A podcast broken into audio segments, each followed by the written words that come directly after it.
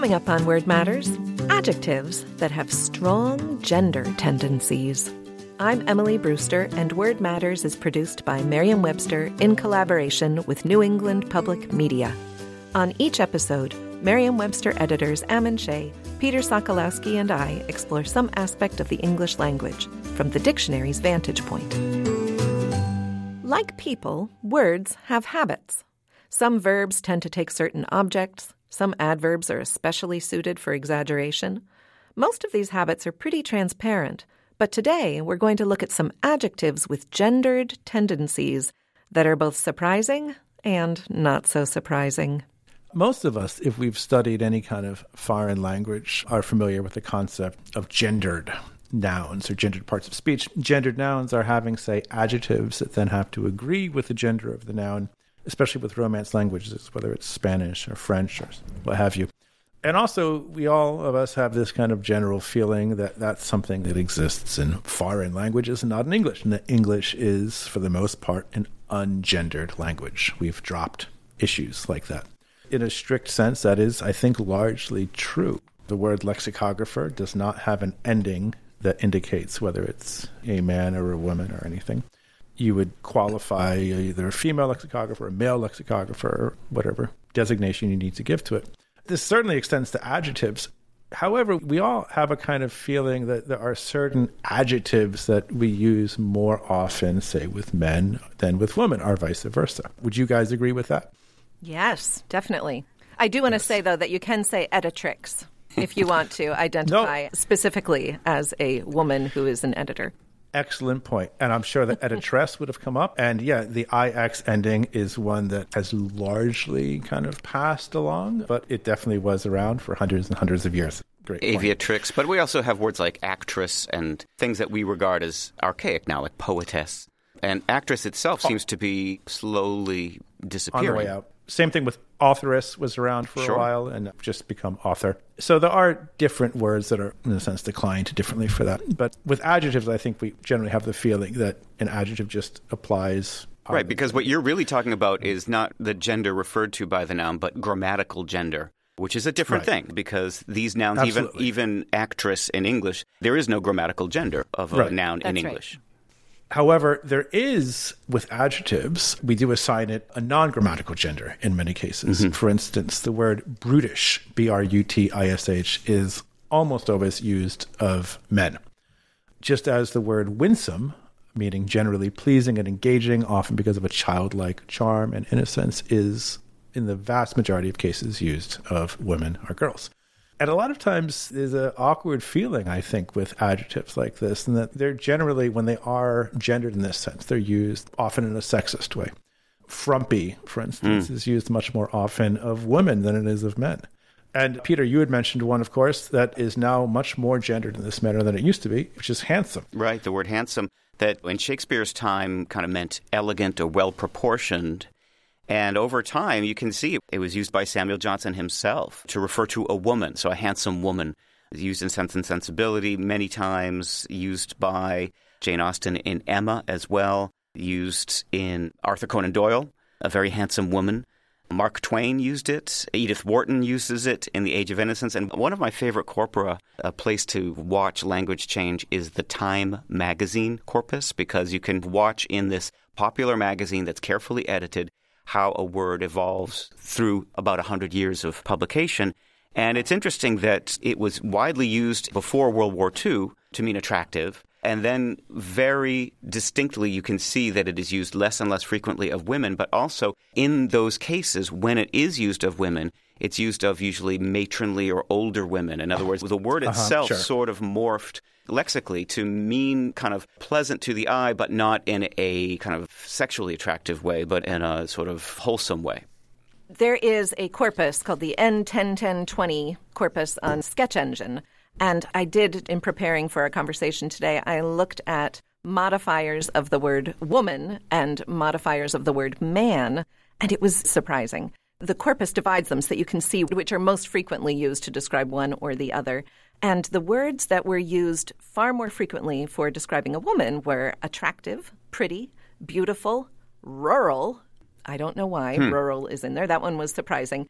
not surprising, we're pregnant and postmenopausal. And uh-huh. words far more frequently used to describe man than woman were great, big, good, rich, honest, wise, right, evil, and wicked. Wow. I know. I thought that was very interesting. Certainly, I don't think speakers of the language are saying that only a man can be right, evil, or wicked, or only a woman can be attractive. But what we are saying is that these are the habits, company that the that words they keep. Yeah. What I find most engaging about this kind of topic is as editors, when we see the shadings taken on by a word, that you only really notice when you're looking at a large group of citations which all use that word. And unpredictable or unusual things come up. And my favorite example of this is the word affable, in which looking at 50 citations that we had for affable, I was surprised to see that 49 of them were referring distinctly to men, and the 50th was referring to a woman who the author thought was a man. I have to say that as a man, I have not ever myself particularly thought of my fellow man as particularly more affable than women. Affable, we define it as being pleasant and at ease in talking to others. Certainly don't apply that to myself, are characterized by ease and friendliness. Again, I don't qualify myself as affable. And most of the men I know, I don't particularly feel are affable. Certainly not more affable than the women I know. So, why is it that we somehow had this unspoken agreement to refer to You mean as a men culture? more often as affable? As Right. a culture, we've sort of decided collectively that this word really applies only in one direction. And Emily, you found one. I did. I was looking at the styling of the word absent minded. It needs to be shown in both its hyphenated and closed forms. But what I noticed when I was looking at the examples of absent minded is that I don't think it was 49 out of 50. I don't remember the exact count. But it was far more frequently applied to men hmm. than to women, which just struck me and was surprising because I count myself as significantly absent minded much of the time. And certainly it, it just doesn't seem like it is in experientially linked to men more than women, but it appears that in published edited text, it is a word that is far more often used to describe men than women. One of the things I think is always possible here is that we all know that words change their meaning, and adjectives do this just as much as any other kind of word. We have these great examples. Obnoxious, everybody thinks of obnoxious as meaning offensive, and it does have that meaning, of course, but what it initially meant was dangerous to. Obnoxious to somebody was posing a danger to them. And similarly, affable, before it had this strict meaning of just kind of approachable and easy to speak with, you would say, especially somebody is affable in reference to their dealing with somebody of a lower social class or status. So something tied to that in terms of how it more often was used of men, but it still doesn't really explain it to me. I'm stuck on thinking of men as more affable than women, which I don't. I like the idea that there are some just kind of unexplained parts of the English language that some things have just collectively shifted this way and we don't know. I kind of enjoy that mystery. You know, when I was Like- thinking about absent minded in this regard, I was thinking about how absent minded is a somewhat gentle way of describing a person who is forgetful. And you can contrast it with, say, ditzy, which mm-hmm. is basically synonymous but not charitable in the least. And ditzy is Right. applied to women. And so absent minded betrays a sexism that is reflected in the language, a sexism that is present in us as people.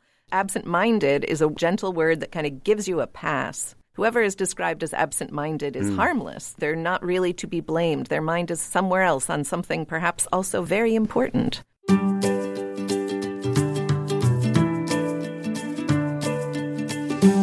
You're listening to Word Matters. I'm Emily Brewster. We'll be right back with more on adjectives that tend to play favorites.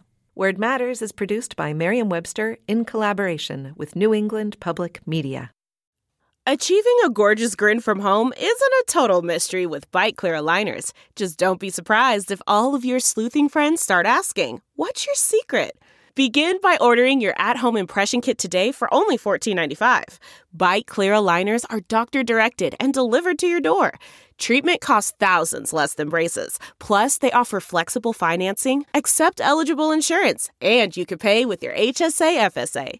Get 80% off your impression kit when you use code WONDERY at Byte.com. That's B-Y-T-E dot com. Start your confidence journey today with Byte. I'm Ammon Shea. Do you have a question about the origin, history, or meaning of a word? email us at wordmatters at m-w.com. I'm Peter Sokolowski. Join me every day for the Word of the Day, a brief look at the history and definition of one word, available at merriam-webster.com or wherever you get your podcasts. And for more podcasts from New England Public Media, visit the NEPM Podcast Hub at nepm.org. We're still talking about the company that particular words keep, for better or worse. I like this idea of having the kind of unexplained mystery in the English language. I do have to say, in all honesty, that if there is some kind of inequity between how we describe women and how we describe men with a certain word, I think it's pretty safe to say that sexism is at the root of it, not some unexplained, you know, mystery. I think there's a very easy explanation mm. there, and it's just that we've taken our record of the language mostly from men as opposed to women, and this reflects that.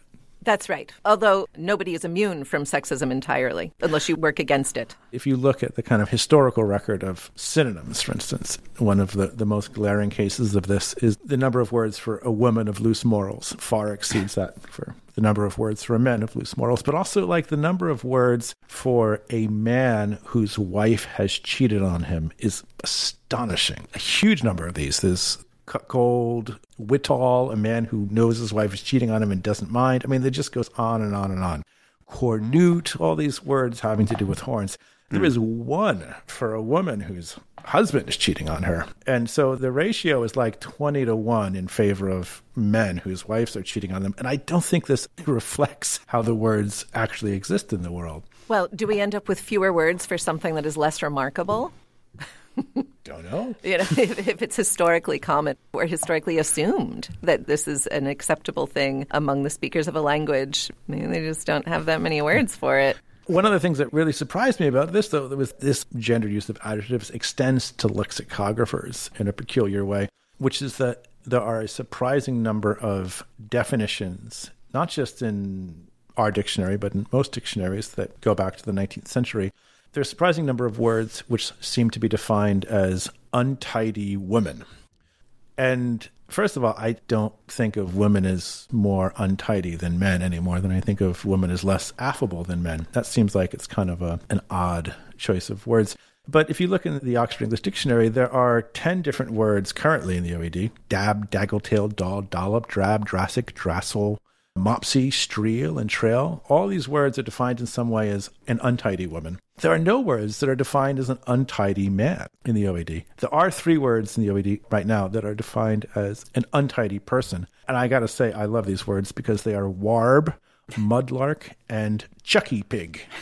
Um, I just couldn't let today go by without saying the word chucky pig out loud at least a couple of times. I like warb. So, Warb has got a certain brutish charm to it, doesn't it? and Mudlark. How could you not love a Mudlark?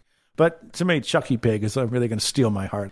But we're talking about the company that words keep, the sort of associations that are made, and really the deeply embedded sexism that has to do with the fact that the printing press was used by men and recorded the writing of men. And that was what was used as the sort of guidance for men who were lexicographers.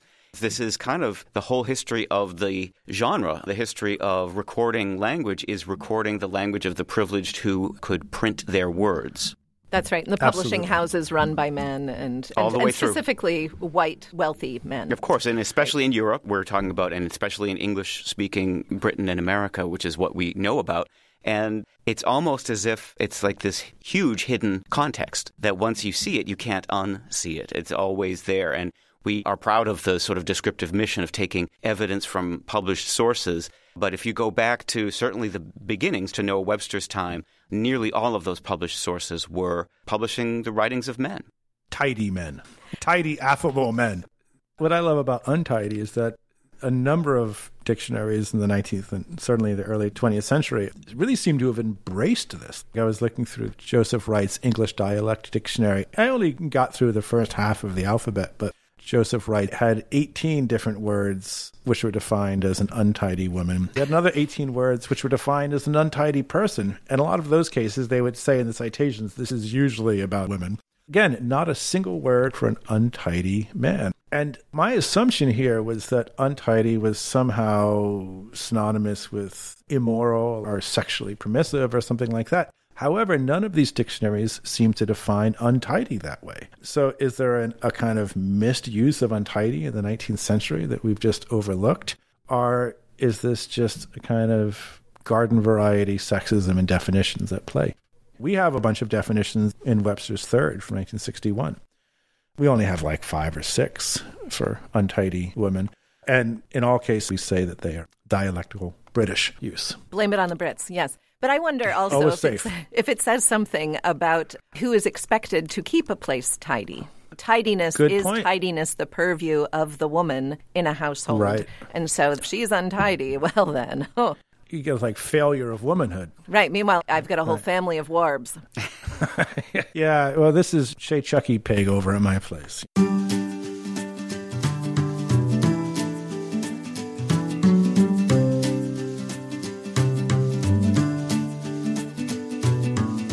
Let us know what you think about Word Matters. Review us wherever you get your podcasts or email us at wordmatters at m-w.com.